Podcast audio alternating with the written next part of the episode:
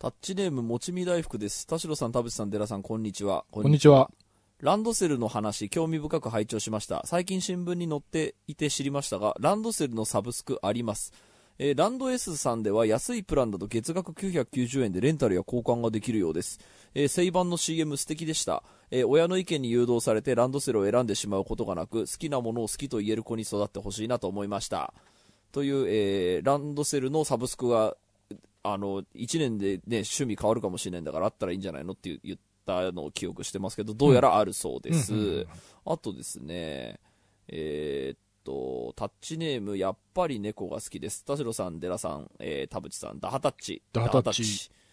えーえー、セイバンのランドセルの CM 回を拝聴して思ったことがありメールしました、えー CM では親が喜びそうなランドセルを子供が選ぶことができた一方で果たして親は子供が本心から喜ぶランドセルを選べるだろうかという点です、えー私自身小学生の子供を2人育てています、えー娘はどちらかというとガサツで、えー男友達と外で走り回るのが好きなタイプです。息子はお人形遊びが大好きで友人も女の子ばかりですえーランドセルの色で言うと娘はブルー、えー息子はピンクを選びそうな気がしていますが正直当てる自信がありません、えーそれゆえ子供が親の好みのランドセルを当てたということに、え少し驚きました、え私たち親は子供を見ているようで子供の方がよっぽど親を見ているのかあるいは子供は、えーはえあるいは子供は社会規範など、えー外部の評価軸を持っていない分親の思考を曇りなき目で見ることができるのかなどと考えましたがお三方はどのように思われますでしょうか？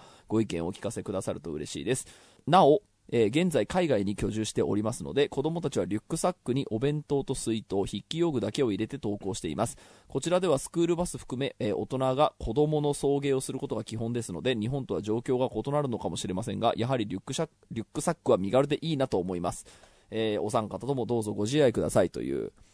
えーメールでございます。はい。えーランドセルの、えー時事ネタについて話しましたけど、まあ結構いろいろリアクションが、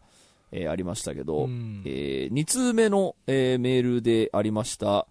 果たして親は子供が本心から喜ぶランドセルを選べるだろうかという点うんがちょっと親の目線からあったと。うんなんかこの子ピンク好きそうだからピンクにすっかって言って、それが当たってるか自信がないみたいなことを言っています。あのーうんまず、その、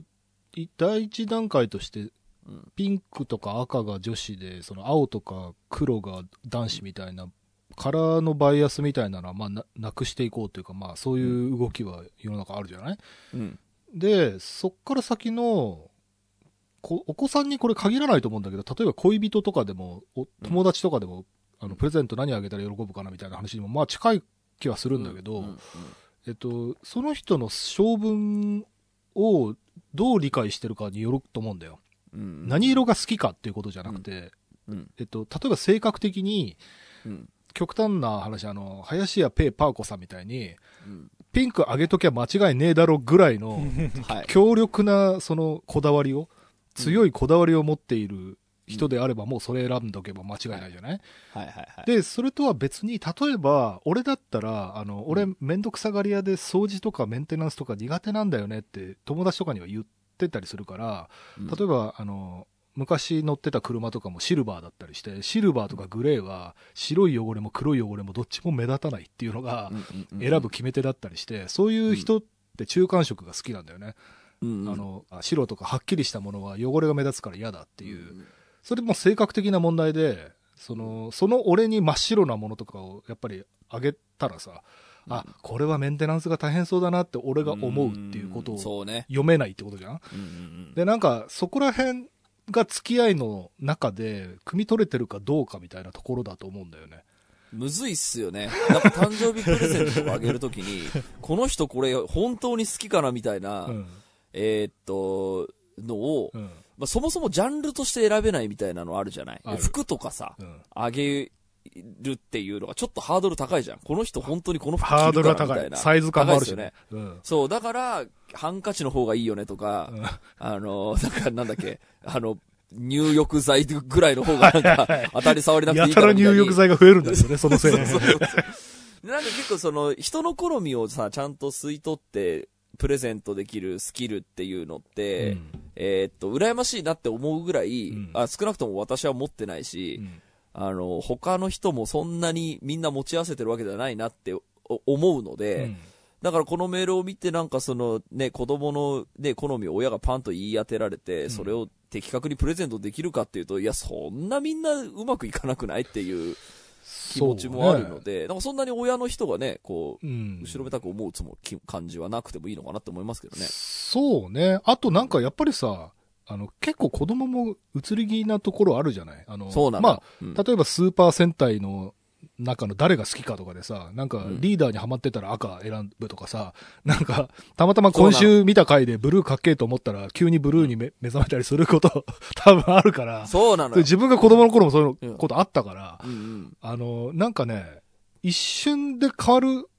ようなものだと思うんだよね。だから、リクエスト聞いちゃうのがやっぱ、無難かなっていう気がする。ああ、はいはい、好きなの、これないみたいな。だからまあ、あの、その正版の CM の関してのメッセージは、その親が、えっ、と、子供が好きなものを選ぼうではなくて、子供に選ばせたらよくないっていう、メッセージだと思えば、まあ、なんでしょうかね、その親がね、子供の好みを言い当てなきゃっていうことはないような気がするし、逆にやっぱ、そうです。親のバイアスで子供を見ちゃうと、うん。ね、こ好みじゃないものを与えてしまうことがあるし、結局自分が生きてきた、そのね、その知見によって、うんえーバイアスがかかったものを、その、やっぱ男の子は黒だよなとか、ね。なんか、この子はピンクが好きなのよみたいな、うんその、親のバイアスがかかったものをやっぱプレゼントしてしまう恐れがやっぱ、どうしても目上の人からね、目下の、目下の人に何かをこう授けるときって絶対起きちゃうような気がする。ね。目上目下っていうか、あの、うん俺今それで一個思い出したんだけど、あのさ、親子って特別な、こう関係性があるなって今でも思うんだけど、もう俺もいい年して、母親もいい年してるのにさ、うん未だにこれあなた好きだったでしょつってなんかくれたりするんだけど、うん。いや、それ、さ、いつの話だよっていう、あるね。もう、めちゃくちゃ子供の時の話とかを持ち出してさ、これあなた好物だったじゃないみたいな、うんい、や、もうね、それ、本当に時間止まってるよ、それって。その 好み俺、いつからその好みじゃなくなってると思ってんだよっていうね、ことあるんだよね。これ、親が勝手に子供に対して愛着を持ちすぎているというか、なんか記憶が固定化して、うんあなた黒好きだったわよね、みたいな、そそれもね、うん良くないんだよ。なんかそれはそれで一つのバイアスじゃん。決めつけのバイアスじゃん。だと思いますね。なんか、ちょっと話それるかもしれないけど、なんか最近、うん。えっと、最近のインタビューなのかわかんないけど、あの、ダルビッシュにインタビューしてるやつが、うんえっと、その野球の教育は、その、こう、日本の、こう、受け継がれてる野球の教育はとにかく良くないと。うんその、やっぱその自分たちが、えっと、それで育ってきたっていうところのバイアスがかかりすぎていて、うんやっぱり、今でもその殴った方が育つんだとか、怒った方が育つんだとか。で、まあ、そのね、ダルビッシュはもう多分、高校生の時から多分それに反発してた人だったように記憶してるんですけど、なんか、あのやっぱそこが変わらない限りは日本野球界は変わらんっていうことを、なんかインタビューで言ってて、っていうぐらいにやっぱり、こう、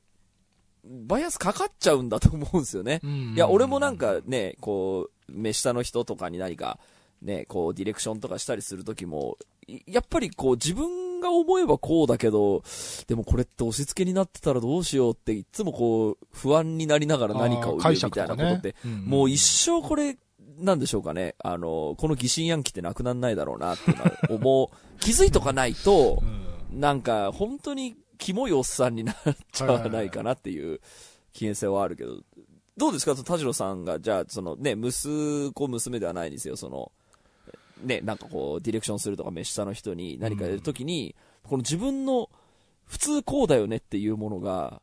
えっ、と、自信を持ってね、いや、だからやっぱ、り、か、会議というか、話し合いじゃないこういう解釈で思ってるんだけどどうかなっつって。で、向こうがなんか。独自の解釈があれば、それをもう踏まえて、なんかちょっと一回揉んでからじゃないのかな。なそれがランドドセルだったらどうどうする？えーだからやっぱり普通に会議？その、まあ、だからまず本人の話を聞くじゃない？で、俺さっきも言ったように、俺あの、真っ白とかは絶対汚れのメンテが大変だって分かってるから、うん。例えば子供が自分で、これ服って聞くね。これは真っ白だから汚れがすごい目立つから、これ親に掃除させるんだったら、これやめてっていう。ああ、なるほど。はいはいはいはい。真っ白で汚れやすいからさ。でも、ん自分で綺麗にするんだったら、いいよ、つって。はいはいはいはい。なんかそういう会議はい。わかりますよ。あの、会議をすると、うんあの、僕はその目的をまず、うえっ、と、炙り出していく作業が、ディスカッションでは大事だと思っていて、うん今例えばこいつが白のランドセル欲しいって言ってるのはなんでなんだろうなっていうのを深掘りしないと始まんないと思うんですよね。はいはいはい。で、じゃあ、えっ、と、じゃあ、えっ、と、汚れてもいいから白がいいんだっていう、その、とにかく白を、こ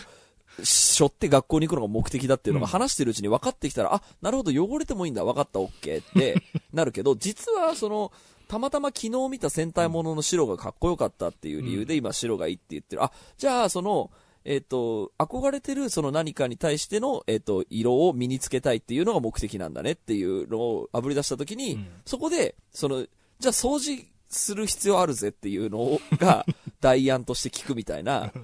あの、代案っていうかその、なんでしょう、こう、反証っていうの可能性とししてね。てそう、せ説得じゃないけど、まあ、うんあの、ブレストとして、はい。あの、じゃあ、えっと、自分がその憧れてるものを身につけたのは分かった。うんちなみに、これをやると、あの、汚れるっていうそのデメリットがあるけど、これに関してはどうっていう のをなんか話していくと、あの、自分の本当の目的がその見えてくるような気がしていて、なんかそういう、なんか議論ができる間柄でありたいなと思いますけどね、その血が繋がってるむ娘、息子とかでもね。まあ、はいその子の性格にもよるからな。そうね。ということで、今週も始めます。はい。田代智和と。田淵智也のタッチレディオ。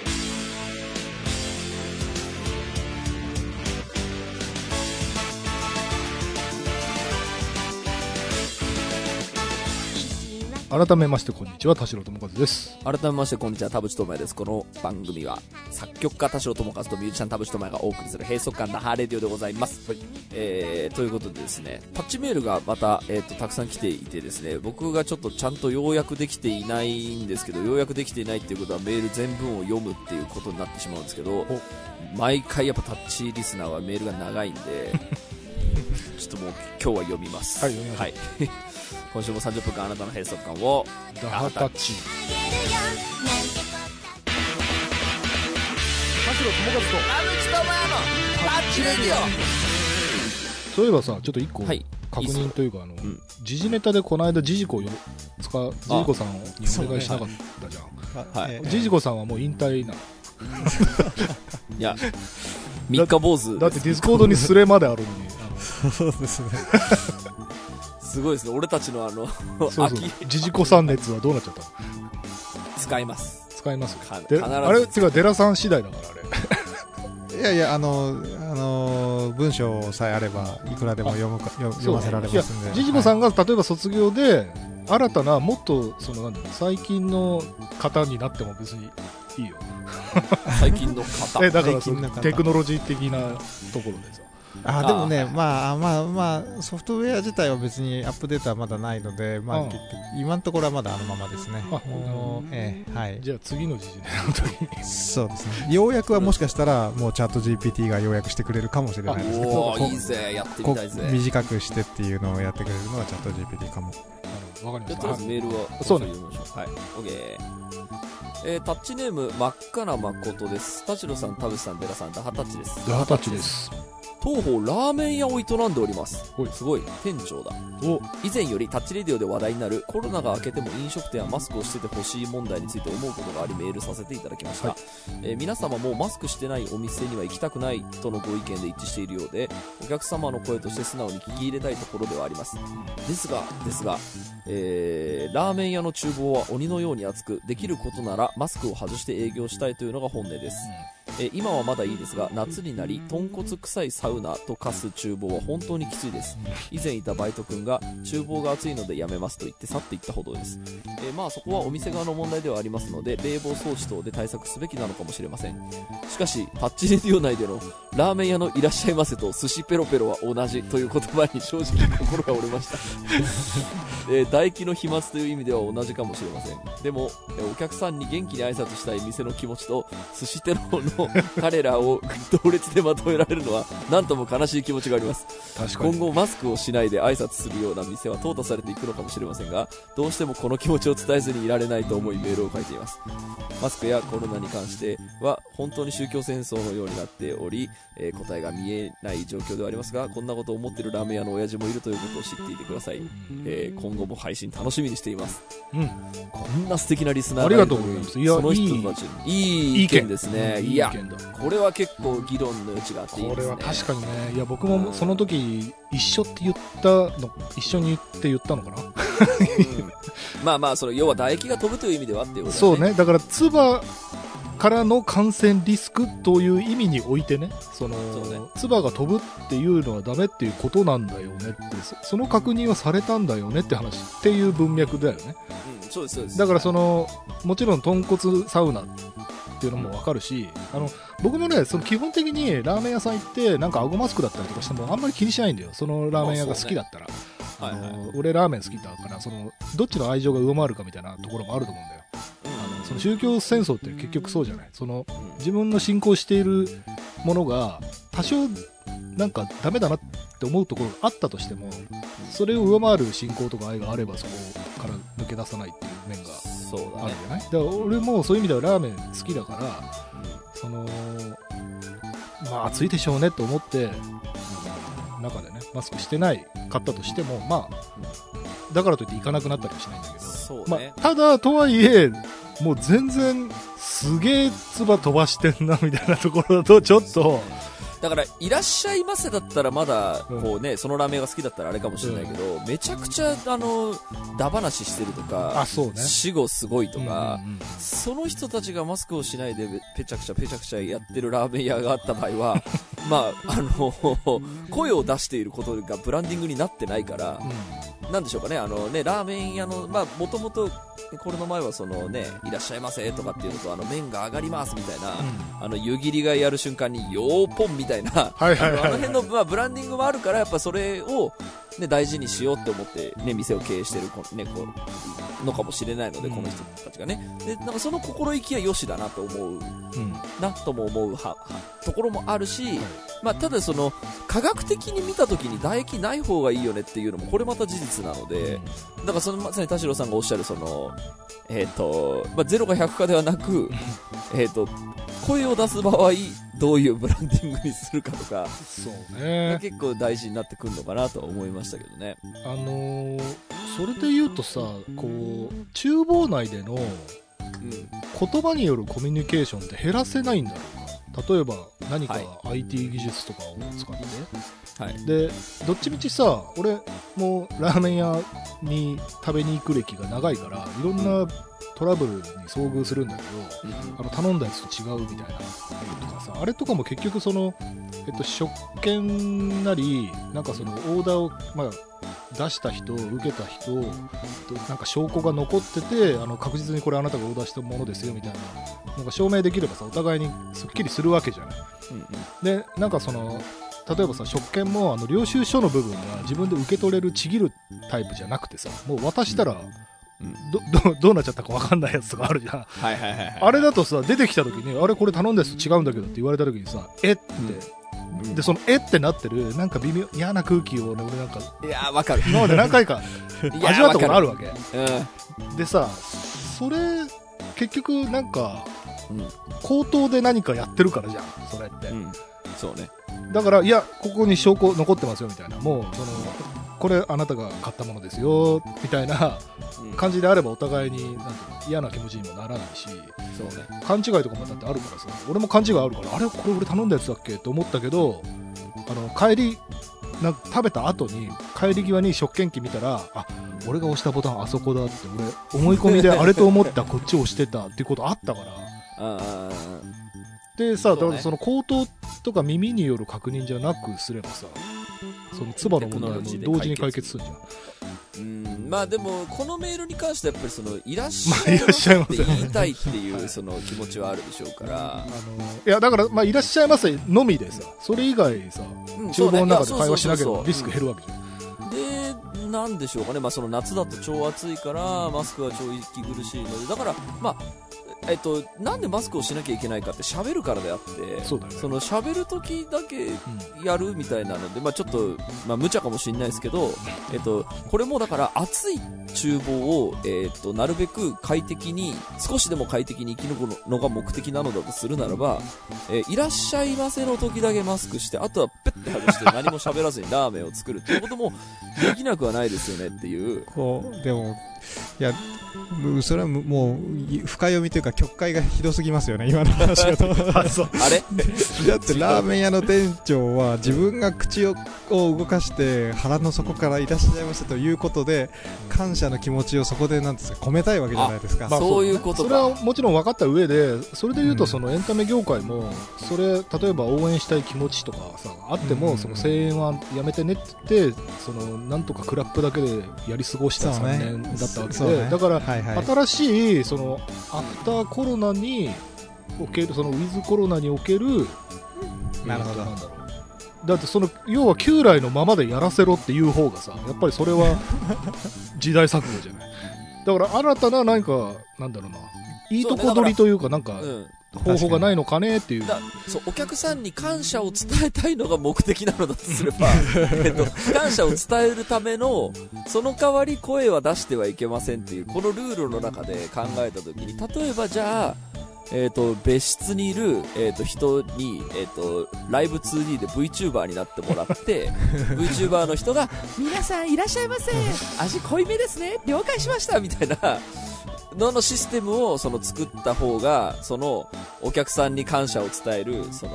ラーメン屋はできるかもしれない。まあこれはちょっとあのちょっとね乱暴な話でもありますけれども まあそのいや別に俺俺も田代さんも今でもその 何？えっと声は出すなみたいなのを言ってるわけではないというかまあ一時的なその時に多分突発的に言ったことでもあるなとも思うので、だから結局それはだから唾の感染リスクの話においてそう。そうで気持ちの感謝の気持ちを伝えるなって言ってるわけじゃななくて。あとだからもう一つは、えっと一覧みたいにさ、うんその見えなきゃ分かんねえじゃんっていうところもあるんだよね。その、ん。この店主さんが、うん。あの見えない厨房で調理してたら俺は多分全然気にしないと思うんだよ。でも客席から見えるところでノーマスクだったらやっぱりあここはノーマスクのお店なんだとは思うからそのシュレディンガーの猫と同じでさ認識しなきゃさ それは観測されなきゃそれはなかったものというか曖昧なものになるわけ確かに。なんかあのね。そうんそうオープンキッチン的な感じのさ、ラーメン屋とかもまあ多いけどさ、なんかあれって結構デメリットあると思ってて、あるよまあ、もちろんね、あの、えその隠して、隠した方が不衛生なのかもしれないけど、なんか、めちゃくちゃ混んでる時にさ、うん。あの、し食べ終わった食器とかがさ、うん。その流しにさ、渦高く積まれてたりするじゃん。あるあるそれをさ、急いでなんか洗ったりしてさ、なんか、こう適当に付近で拭いてうん。次のラーメンを作るみたいなのを見るとさ、うん。え、これ見せない方がいいんじゃないの？みたいな あるじゃん。あわかるわかる。別に鉄板焼きみたいにさす素晴らしいパフォーマンスをしてるだけじゃないからね。ちょっと暗部も見えてるからね。そこをうわざわざ見せるって結構やっぱそう。レイアウト考えるときに、まあ換気換気効率は良さそうだけどねやっぱ相手の方が。確かにね、ただだからその結局そこだよね。だから見せるんであればやっぱりマスクしてないのは見えてしまうわけだし。そうね。なんかそこをうまく隠せないもんかねっていうのもあるそうねだからあの暑い厨房でも、えっとマスクをしなくて済むような、あの店設計は絶対あるのでなんかそこに向けて何かあのこう僕と田代さんがちょっと過激ハブって言ってることとの掛け合わせの答えはあるような気もするんですよね。いやうん。だってさその今ラーメン屋さんの話だけどこれ全然フレンチとかイタリアンとかでもあの厨房が見えないレストランってさもう厨房の中で唾飛ばしてるかどうか知らないもん俺たち。知らないもん知らないからなかったことになってるだけでめっちゃ唾飛ばしてるかもしれないけど飛ばしてるかもしれないこのラーメン屋さんに限ってはカウンター越しに見えちゃってるっていうところが多分っていう店多いもんね。最大のデメリット。なんだよねあとなんか最近思ったんですけど、あの、マスクを、その、するしない、まあ店員さんもそうだし、街行く人とかもそうなんですけど、うん、なんか俺多分、えっ、と、この痛みを感じた期間と同じ期間過ぎ、同じ期間ぐらいかかるんじゃないかと思っていて、なんかやっぱりさ、そのいや、まあ、マスクはもう個人の判断でいいですわみたいな、まあ、そもそも別に外でする必要ないないよねとか、なんか人、ね、喋ってなきゃしなくてもいいんじゃないの？みたいな、えーっと、まあ、いろいろなこう価値観がある中で、まあ、とはいえなんか飲食店の時にはしててほしいよなとか、うん。その自分の中でなんとなくこう、こうあってほしいみたいなのってやっぱあって、うん。まあ、それはまあね、宗教戦争みたいなもう、まあそういう時代が来てしまったと思うの。で、それはそれとして、うん。なんかこの、その自分の、えーっと、個人的な目線みたいなものって、多分このコロナの時期が3年かかったのだとすると、多分3年ぐらいしたら正直どうでもよくなる気がしていて、あの、店の人がマスクしてなかろうが、あの、会議の時にマスクしてなかろうが、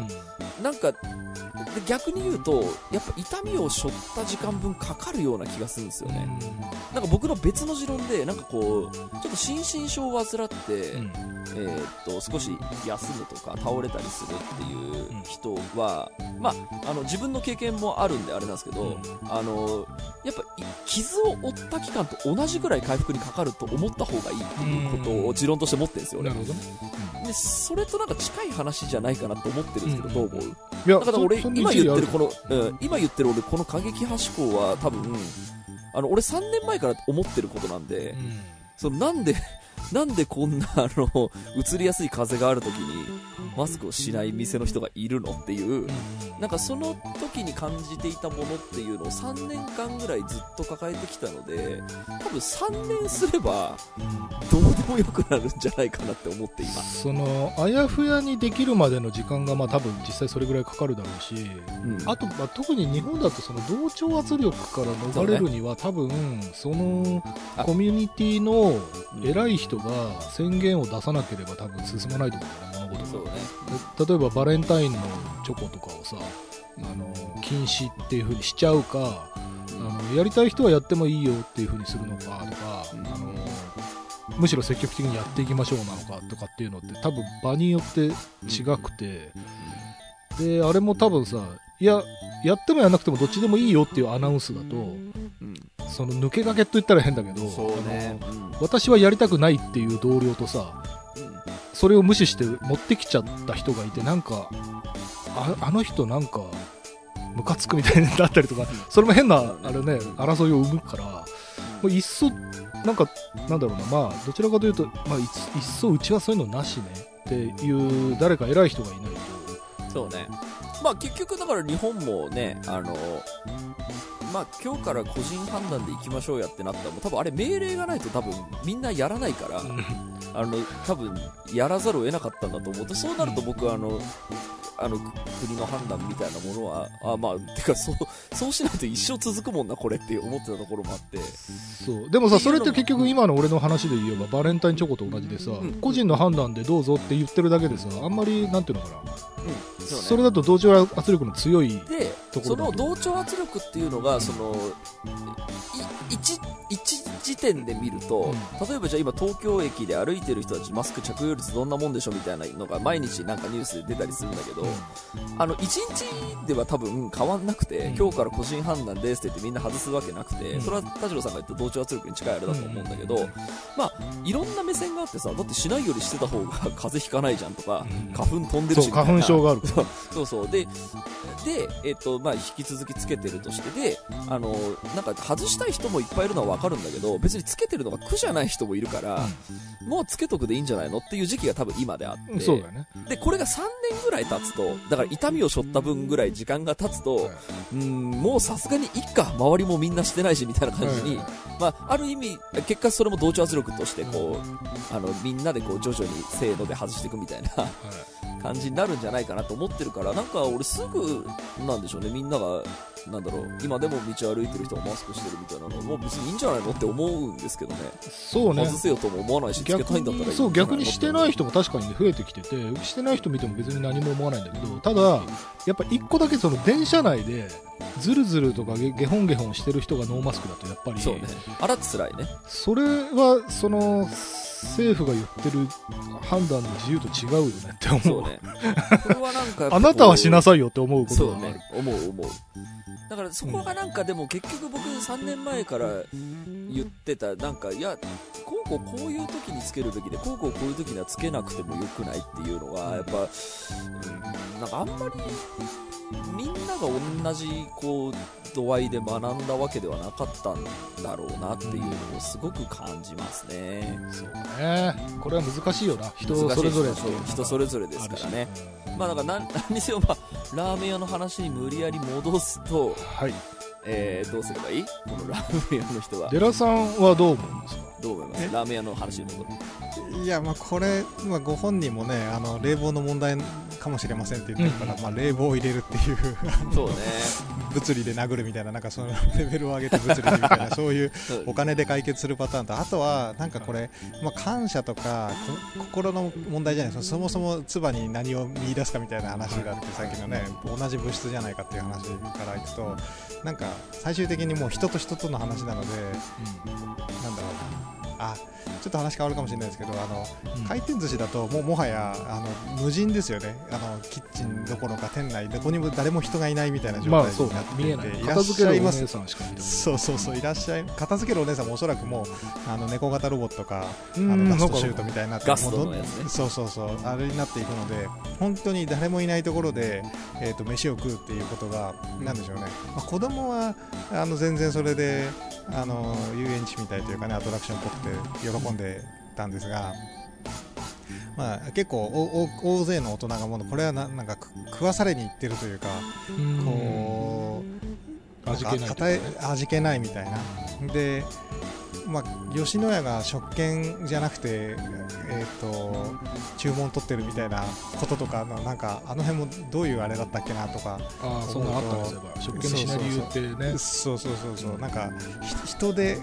飲食に何を求めるか問題みたいなところまで最終的に行くよなという気がしますね。な。いやだからそういう意味じゃそのさっきも俺言ったようにあの美味しいラーメン屋とかで全然マスク気にしないラーメン屋とかはね。多分ねある意味その家族とか友達とか恋人に近いポジションになっちゃってる、うん、そうそうそう常連というか。だから、うんその人の唾はある意味気にならないとも言える。あ、いや、そうそうわかるな。いや、そうなんですよね。そうなんだよな。人間ってそういうもんなんだよな。そうそうそうそう。そううんでやっぱりそれがよく知らない人の唾だと嫌っていうのは、そうそうそうそうそうだからよく知らない人だとその人の宗教性も分かんなければさそもそも、そう。ね、どういう衛生観念で生きてるのかも分かんないから、うん。まあ、その初めて見る人がしてるかしてないかだったらしてた方がいいんじゃないの？みたいな。そうなんですよね。そうある気がすそうる、ね、どこまどこまでを味とみなすかみたいなところ飲食体験とみなすかみたいなことがなんかひ人を含んでくるのは実はそれこそおそらく数日数週間後にはなんか GPT の話もすると思いますけど、うんいいですね GPT の話。そうそうそう。ここのここに人がいる意味ってなんだっけみたいなことにだんだんなっていくような気がしますね。そうだな。でもなんかあのラーメン屋でいうとあの少なくともコロナの前はやっぱりあのこう挨拶が独特とかなんか楽しませてくれる系のラーメンやっぱ好きだったんだよ、私、それは多分今でも私好きなんですよ。だからうん、だからそれはあの AI とかにとかそのロボットにその仕事が、えー取られてもいいってことではない調査であってやっぱその人にやっぱそのなんだろうこの店良かったなこの接客良かったなっていうところでもう一回行くっていうところは確かにあると思うんで飲食でも。飯食いいってわけじゃないから。うん。なんかね、接客が良くないところにはもう行くのやめようって思うし、うん。なんか店員がすごい話しかけてきてうるさかったなってところには行かないし、けど、なんか温度感の良い接客だったなとか、すごいいいタイミングで水を注ぎに来てくれるあとか、で、なんかね、その、ラーメン屋だったら、なんかこう、いらっしゃいませの言い方がなんか、させーみたいな、独特でいいねみたいな、なんかそういうので、こう、ポイント上がったりしてたとこは 確かにあるから、うん。なんか、だからそこは、なんでしょうかね、自分がどういうお店を作りたいか、どういうお客さんに愛してほしいかっていうのを、あの、ちゃんと考えてやってんだったら誰も止めないと思うんで、そうだねとは思いますけどね。うん。こんな感じかな。ありがとうございました。ありがとうございました